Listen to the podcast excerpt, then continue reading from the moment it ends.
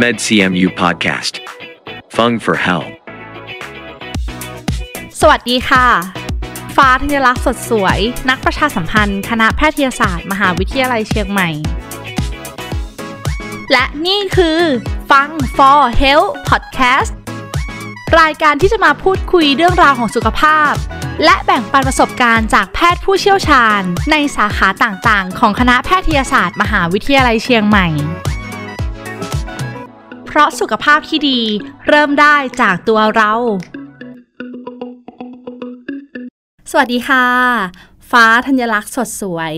นักประชาสัมพันธ์ คณะแพทยศาสตร์ มหาวิทยาลัยเชียงใหม่ค่ะ ขอต้อนรับทุกท่านเข้าสู่ฟัง For Health Podcast อีกหนึ่งสื่อนะคะที่คณะแพทย์มอชอจัดทำขึ้น เพื่อให้เรื่องราวของสุขภาพเข้าถึงทุกคนได้หลากหลายช่องทางขึ้นค่ะ โดยที่จะมีอาจารย์หมอในสาขาต่างๆ ของคณะแพทยศาสตร์ มหาวิทยาลัยเชียงใหม่ มาพูดคุยเรื่องราวของสุขภาพให้พวกเราฟังค่ะ วันนี้นะคะจะชวนทุกคนมาพูดคุยเรื่องของการปลูกถ่ายตับค่ะ ซึ่งเป็นความหวังสุดท้ายของผู้ป่วยโรคตับ และปัจจุบันเรามีวิธีการผ่าตัดแบบไหนบ้าง เป็นเนื้อหาที่น่าสนใจมากๆเลยนะคะ วันนี้โชคดีมากๆค่ะ อาจารย์หมอท่านวางมีดผ่าตัดนะคะ มาอยู่หน้าไมค์เพื่อจะพูดคุยกับพวกเราทุกคนนะคะ ขอต้อนรับอาจารย์นายแพทย์วรกิติ ลาบพิเศษพันธ์อาจารย์ประจำหน่วยศัลยศาสตร์ ระบบทางตับ ทางเดินน้ำดีและตับอ่อน ภาควิชาศัลยศาสตร์ คณะแพทยศาสตร์ มหาวิทยาลัยเชียงใหม่ค่ะ สวัสดีค่ะอาจารย์หมอ ครับ สวัสดีครับ ก่อนอื่นนะคะ เรามาทำความรู้จักกับอาจารย์หมอกันสักนิดนึงนะคะ อาจารย์หมอเองเป็นนักศึกษาแพทย์ที่คณะแพทยศาสตร์ มหาวิทยาลัยเชียงใหม่ ที่ภาควิชาศัลยศาสตร์ ใช่ใช่ ถูกต้อง ครับ ภาควิชา ถู ศัลกต้อยงครับผม ศาสตร์นะคะ แล้วก็พอเรียนจบแล้วก็เป็นอาจารย์หมอที่นี่เลยหรือเปล่าคะ พอเรียนจบแล้วก็ก็เป็นอาจารย์อยู่ประมาณ 2 ปีครับผม 2 ปี ทราบมาว่าอาจารย์ได้ไปศึกษาต่อใช่ไหมคะ ครับผมคือหลังจากหลังจากเรียนจบศัลยศาสตร์ทั่วไปนะครับ ค่ะ ก็ได้ทำงานเป็นอาจารย์อยู่ในหน่วยศัลยศาสตร์ตับทางเดินน้ำดีและตับอ่อน ค่ะ ซึ่ง ทาง ซึ่งในช่วง เดินน้ำดีและ ใช่ครับ ตั ผ อ่อ ม น ซึ่งในช่วงนั้นน่ะก็ก็จริง ๆ เราก็ได้เริ่มการปลูกถ่ายตับมาละ การปลูกถ่ายตับตอนนั้นก็เริ่มกลับมาทำอีกครั้งในช่วงประมาณ 2014 แล้วก็พอหลังจากที่ผมเป็นอาจารย์ได้ 2 ปีเนี่ยผมก็ไปเรียนต่ออาในเฉพาะทางเกี่ยวกับเรื่องการปลูกถ่ายตับ ไปศึกษาต่อที่สหรัฐอเมริกาครับผม ค่ะ ที่ มหาวิทยาลัยของแคลิฟอร์เนียหนึ่งปีครับผม ค่ะ แล้วก็หลังจากนั้นก็ไปเป็นเพิ่มเติมเรื่องการผ่าตัดตับผ่านการส่องกล้องที่ การผ่าตัด เกาหลีครับผมคือปัจจุบันเนี่ยการผ่าตัดตับผ่านการส่องกล้อง โดยเฉพาะการผ่าตัดในผู้ที่บริจาคตับเนี่ยที่ ค่ะ เกาหลีน่าจะทำเยอะเป็นอันดับต้นๆของโลก อาจารย์หมอคะมะเร็งตับเนี่ยพบบ่อยแล้วก็เป็นสาเหตุการเสียชีวิตลำดับต้นๆของประเทศไทยด้วยหรือเปล่าคะ ใช่ใช่ครับผมคือคือมะเร็งตับเนี่ยเนื่องจากเป็นเป็นมะเร็งที่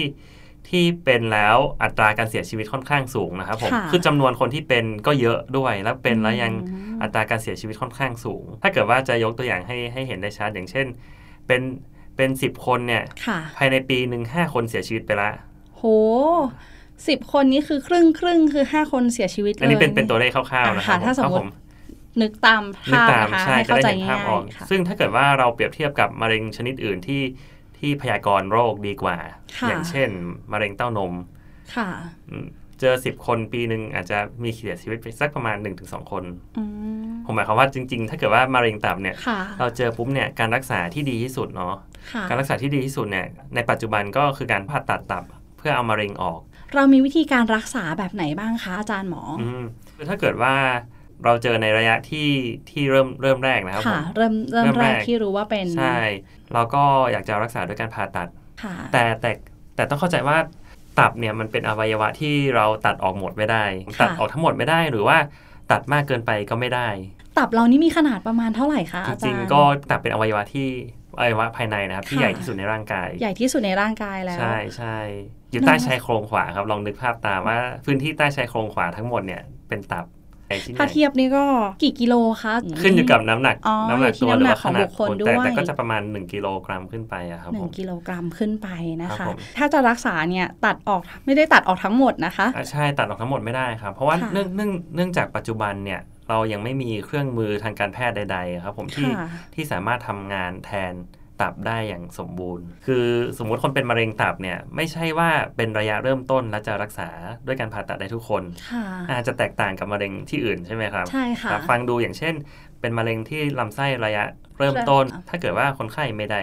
มีข้อห้ามทางการผ่าตัดใด ๆ ก็สามารถตัดออกได้ ค่ะ หรือว่าเป็นมะเร็งเต้านมระยะเริ่มต้น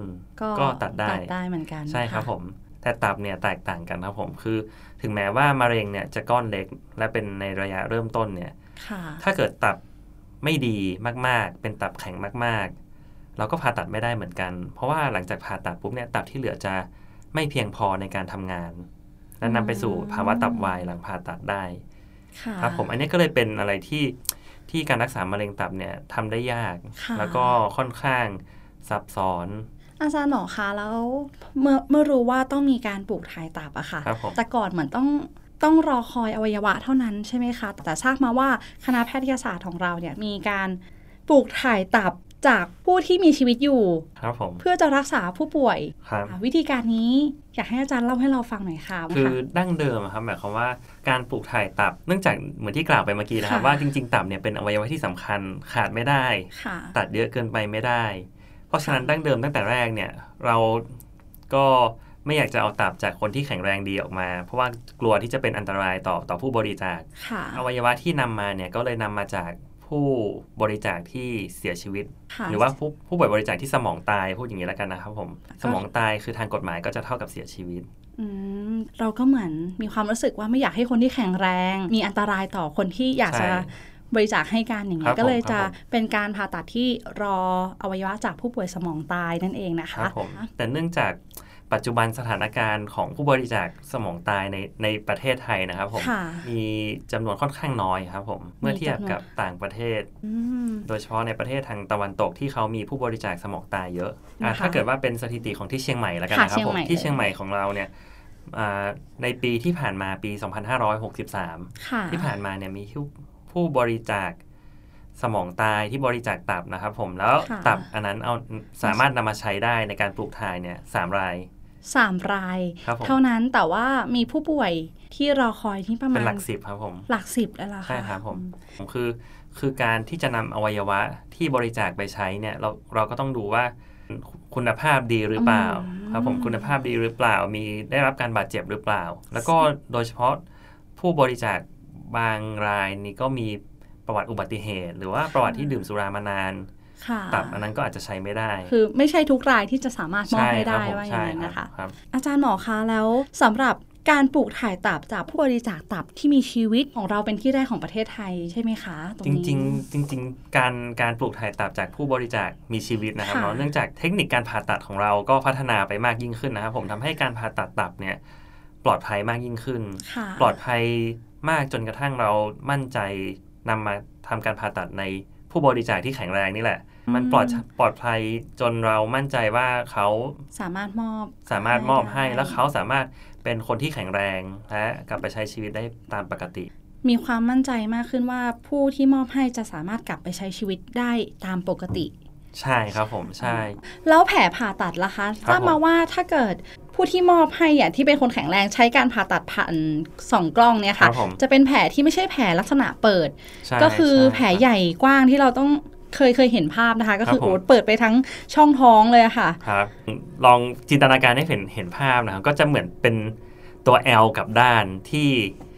ใต้ชายโครงขวา อันนี้อันนี้เป็นเป็นผ่าตัดเปิดนะครับเป็นตัว L กลับด้านที่ใต้ชายโครงขวา ก็จะเป็นรอยเย็บยาวเลยนะคะ ใช่ ถ้าเกิด ครับ พูดถึงการผ่าตัดแบบเปิดนี่ ครั ก็ บผม กว้างอยู่แล้วนะคะอาจาร ครั ย์ บผม หมอ การ ค่ะ ผ่าตัดแบบเปิดที่ที่ทำให้ฟื้นตัวช้าหน่อยเนี่ยเพราะว่าเพราะว่ามันต้องมีตัดต้องมีการตัดกล้ามเนื้อ โห ใช่เพราะว่าเราจะเปิดหน้าท้องแล้วก็ต้องตัดกล้ามเนื้อครับผมก็ ค่ะ ก็เลยต้อง ก็ ใช้เวลาในการฟื้นตัวรักษา ใช่ ตัวนาน ครับ เหมือนกันนะ ใช่ คะ ครับผมซึ่งแตกต่างจากการผ่าตัดสองกล้องที่ที่เราไม่ต้องทำการตัดกล้ามเนื้อ เราใส่อุปกรณ์ ค่ะ เข้าไปทำการผ่าตัดในช่องท้องอุอุปกรณ์ต่างๆ ในการส่องกล้องนี้ที่ที่ขนาดใหญ่ที่สุดก็จะประมาณสัก1เซนติเมตร ใหญ่ที่สุดประมาณ1เซนติเมตร ครับผมแต่ ค่ะ แต่เนื่องจากเนื่องจากตับเนี่ยเป็นอวัยวะที่ใหญ่อย่างที่ ใช่ กล่าวไป ค่ะ ครั้งแรกแล้วนะครับคือ ค่ะ ก็ก็งงว่าจะเอาออกทางไหนใช่ไหมครับผม ใช่ค่ะกำลังนึกภาพตามว่า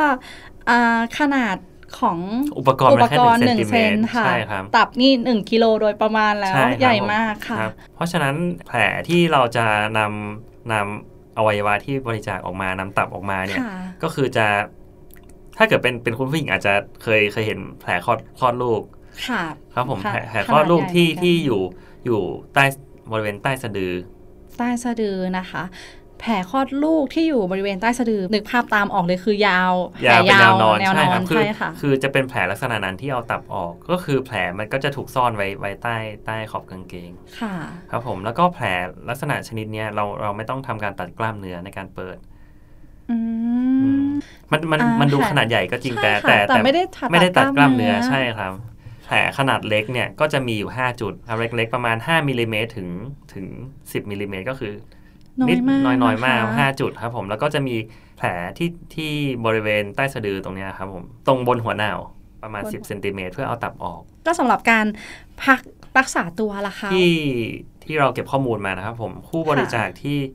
ที่ทำการบริจาคเนี่ยแล้วเราผ่าตัดโดยโดยแผลแผลเปิดนะครับผม ค่ะ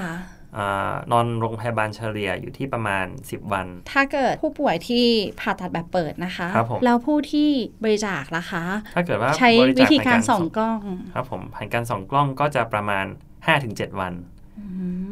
แล้วจะใช่ทุกรายไหมคะ ที่สามารถบริจาคอวัยวะให้กันได้ ต้องบอกว่าไม่ใช่ทุกรายที่ที่สามารถบริจาคได้ ค่ะ อาจจะเนื่องด้วยข้อกดข้อจำกัดของตัวผู้บริจาคเอง ค่ะ หรือว่าข้อจำกัดที่เกิดจากทางผู้รับหรือว่าผู้ป่วย ถ้าสมมติร้อยเปอร์เซ็นที่เราต้องตัดออกไปให้อีกคนนึงอะคะอจรย์ ถ้าเกิดเป็น คะ ผู้บริจาคเพื่อเพื่อให้ผู้ป่วยผู้ใหญ่นะครับผม ค่ะ ส่วนใหญ่จะตัดไปประมาณ 60% โอ้ เยอะกว่าครึ่ง เยอะกว่าครึ่งอีกนะคะ ใช่ครับผมตับเป็นอวัยวะที่สามารถเพิ่มขนาดตัวเองได้หลังจากผ่าตัดออกไป เพื่อเพิ่มความสามารถในการทำงานของตัวเอง แต่คือเขาจะไม่ได้เป็นเหมือนตัดตับด้านขวาออกไป แล้วตับด้านขวาจะงอกออกมาใหม่อย่างนั้นไม่ใช่นะครับผม ไม่ใช่นะคะ จะเป็นตัดตับด้านขวาออกไปแล้วตับด้านซ้ายที่เหลืออยู่เนี่ยมันก็พยายามทำตัวเองให้โตขึ้นโต ตับที่เหลือเนี่ยก็จะ โตขึ้น โตขึ้น ใช่ครับผม อ๋อแบบนี้นี่เองนะคะ อาจารย์หมอคะเคสแรกที่อาจารย์ทำการผ่าตัดโดยการส่องกล้องเนี่ยก็คือลูกสาว ลูกสาวให้คุณพ่อ ที่แข็งแรงดีนะคะ ที่แข็งแรงดีครับเป็นนักวิ่งให้คุณพ่อ เป็นนักวิ่งอายุประมาณเท่าไหร่คะ ประมาณ 34 ประมาณ บริจาคให้กับคุณพ่อ ใช่ครับผม ประสบผลสำเร็จดี ครั ค่ะ บครับใช่ครับคือผู้บริจาคเนี่ยก็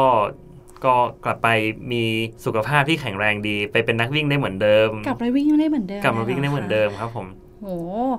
อาจารย์หมอเล่าให้ฟังขนาดนี้แล้วอยากฟังกันต่อเลยใช่ไหมคะ ซึ่งดิฉันนะคะ ได้เตรียมเสียงสัมภาษณ์ของทั้งสองท่านก็คือทั้งลูกสาวนะคะ ที่เป็นผู้บริจาคให้กับคุณพ่อนะคะ ที่เป็นผู้ป่วยโรคตับนะคะ เราไปฟังเสียงสัมภาษณ์กันเลยค่ะ ชื่อสารินีช่างเงินค่ะ อายุ 34 ปีค่ะ เป็นผู้ที่บริจาคตับให้คุณพ่อค่ะ ตอนแรกมาส่งพ่อทุกวันนะคะส่งส่งพ่อที่โรงพยาบาลทุกวันทุกวัน แล้วเจอคุณหมอแล้วคุณหมอก็คุยบอกว่า พ่อต้องเปลี่ยนถ่ายตับ แล้วก็บอกว่า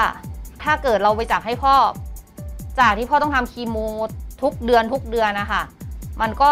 ทำบ่อยๆ มันก็ไม่มีที่สิ้นสุดก็เลยบอกว่าเออถ้าพ่อเปลี่ยนถ่ายตับ พ่อก็จะได้อยู่กับเราไปตลอด เราเป็นเพเซอร์ของลำปางค่ะ เป็นนักวิ่งของลำปาง เราก็อยากที่จะยังใส่ชุดกีฬาอยู่ ก็เลยบอกหมอว่าอยากใส่ใส่ชุดกีฬาอยู่อยากไปวิ่งอยู่ หมอก็บอกว่าได้เดี๋ยวผมจะผ่าให้โดยการส่องกล้อง แผลจะได้มีน้อย จะได้ไม่ต้องตัดกล้ามเนื้อของตัวเอง ผมชื่อนายบุญยืนมีมานะครับ อายุ 61 ปี เป็นคนจังหวัดลำปางครับผม ได้มาเป็นคนเปลี่ยนถ่ายตับจากลูกสาวบริจาคให้ ผมเริ่มแรกนะครับที่ว่าไปตรวจเลือดประจำปีนะครับ ตรวจเลือดแล้วเอนไซม์ตับขึ้นสูงครับผม ติดเชื้อไวรัสซีครับผม พอไปเอ็กซเรย์หกเดือนเอ็กซเรย์ดูทีก็ไปเจอมะเร็งตับอยู่ครับ หลังจากผ่าตัดรอบแรกอยู่ได้อีกประมาณสักหกปีครับผม เสร็จแล้วก็กลับมาเป็นอีกข้างขวา คุณหมอท่านอาจารย์สมพลที่ลำปางท่านก็ผ่าตัดให้อีกรอบหนึ่งทีนี้ผ่าตัดแล้วก็หายไปอีกสองปีกว่า เป็นอีกแล้วทีนี้หมอคุณหมอก็เลยไม่กล้าผ่าตัดแล้วเพราะตัดตัดไปเยอะหมอบอกท่านก็แนะนำให้มาฉีด คีโมเข้าตับครับผมพอดีหมอที่ลำปางก็อยากจะให้หมอเชียงใหม่วินิจฉัยต่อว่าจะให้รักษายังไงเพราะฉีดยังไงมันก็ไม่หาย ท่านก็แนะนำให้เปลี่ยนตับ พอดีมาเชียงใหม่ก็มาพบอาจารย์หมอพอดีท่านก็บอกเข้าคิวไว้ก่อน ที่แรกจะฉีดยาแล้ว ก็เข้าคิวไว้ก่อนก็ได้ บางทีก็เป็นปีตลอดแต่ถ้ามีญาติบริจาคให้ก็ได้เลย เป็นการปลูกถ่ายตับใหม่นะพอดีลูกสาวผมคนเนี้ยครับ เขาก็บดเต็มใจบริจาคให้ก็ไม่ได้คุยกันแกก็ว่าเอ้าให้ท่านให้ก็โอเคเลยคุณหมอก็ตรวจเริ่มวันนั้นเลยครับ ก็หมอเขาก็ทดลองเป็นคนแรกก็เลยลองทำดู มันก็ผ่านไปได้ด้วยดีค่ะ พอกลับไปอยู่ที่บ้านเราก็เริ่มทำนั่นทำนี่ไปได้สักสองอาทิตย์เนี่ยค่ะสองอาที่เราก็เริ่มออกไปไหนมาไหนได้แล้วค่ะ แล้วเราก็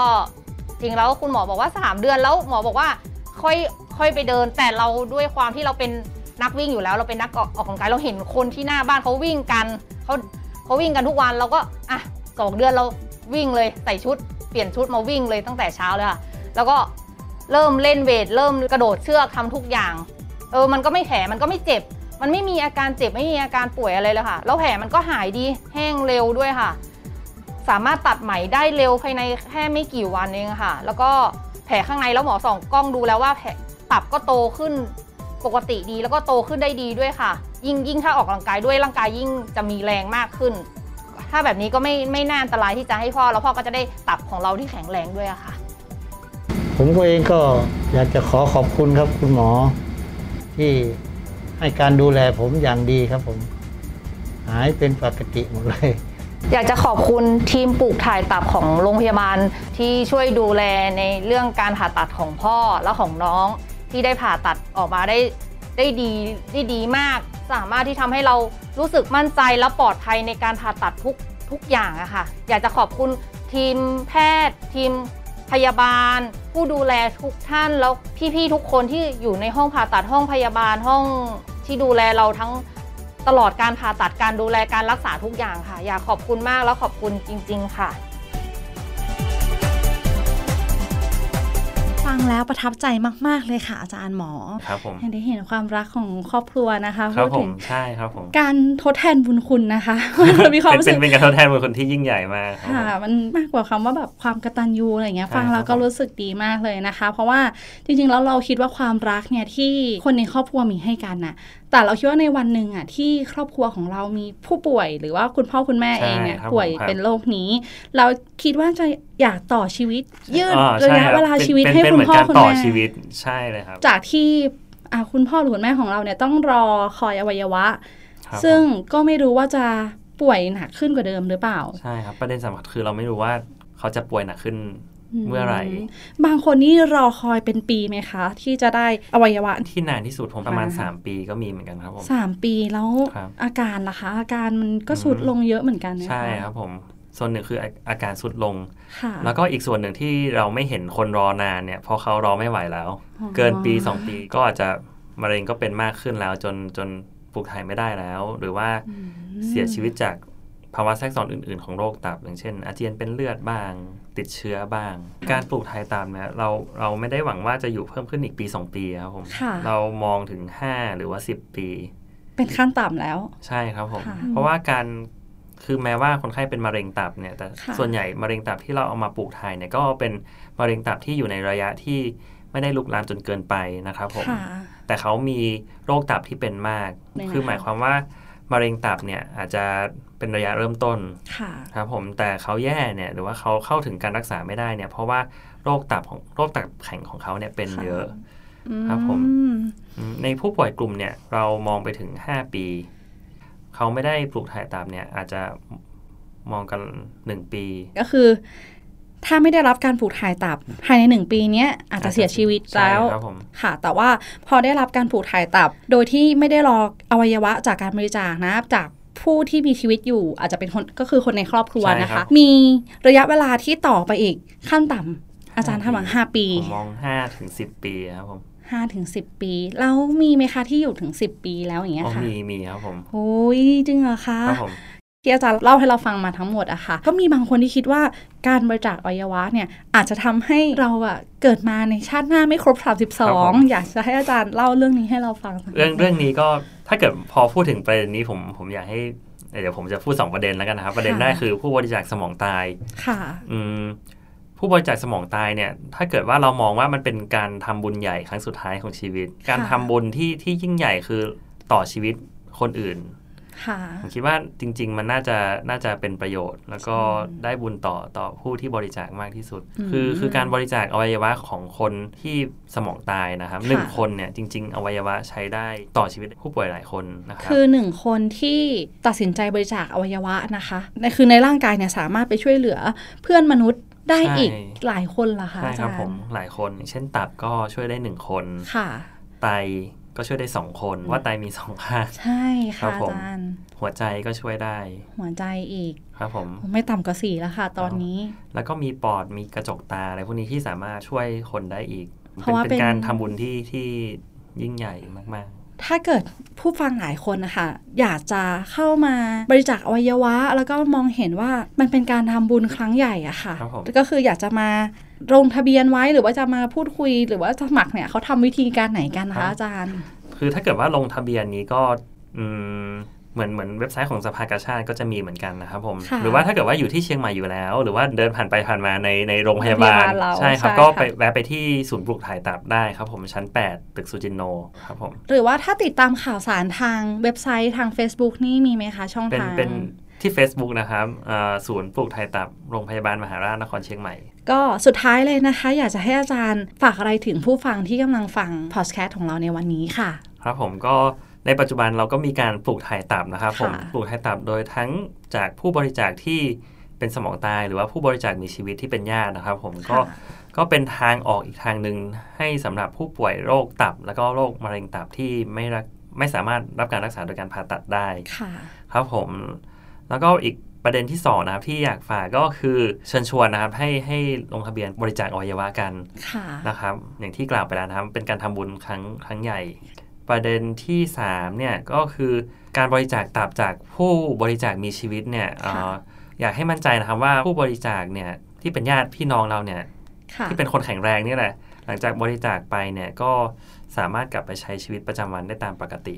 เพราะฉะนั้นนะคะ สิ่งสำคัญที่สุดก็คือการดูแลตัวเอง ให้มีสุขภาพที่ดีนะคะ แล้วก็ดูแลคนในครอบครัวของเรานะให้มีสุขภาพที่แข็งแรงไปด้วยกันนะคะ นอกจากนี้นะผู้ฟังท่านไหนที่มีความประสงค์อยากจะบริจาคอวัยวะ สามารถเข้าไปดูข้อมูลได้ทาง Facebook ศูนย์ปลูกถ่ายตับโรงพยาบาลมหาราชนครเชียงใหม่ วันนี้นะคะ หมดเวลาแล้วค่ะ ต้องขอขอบพระคุณอาจารย์หมอมาก ๆ เลยค่ะ อาจารย์นายแพทย์วรกิติ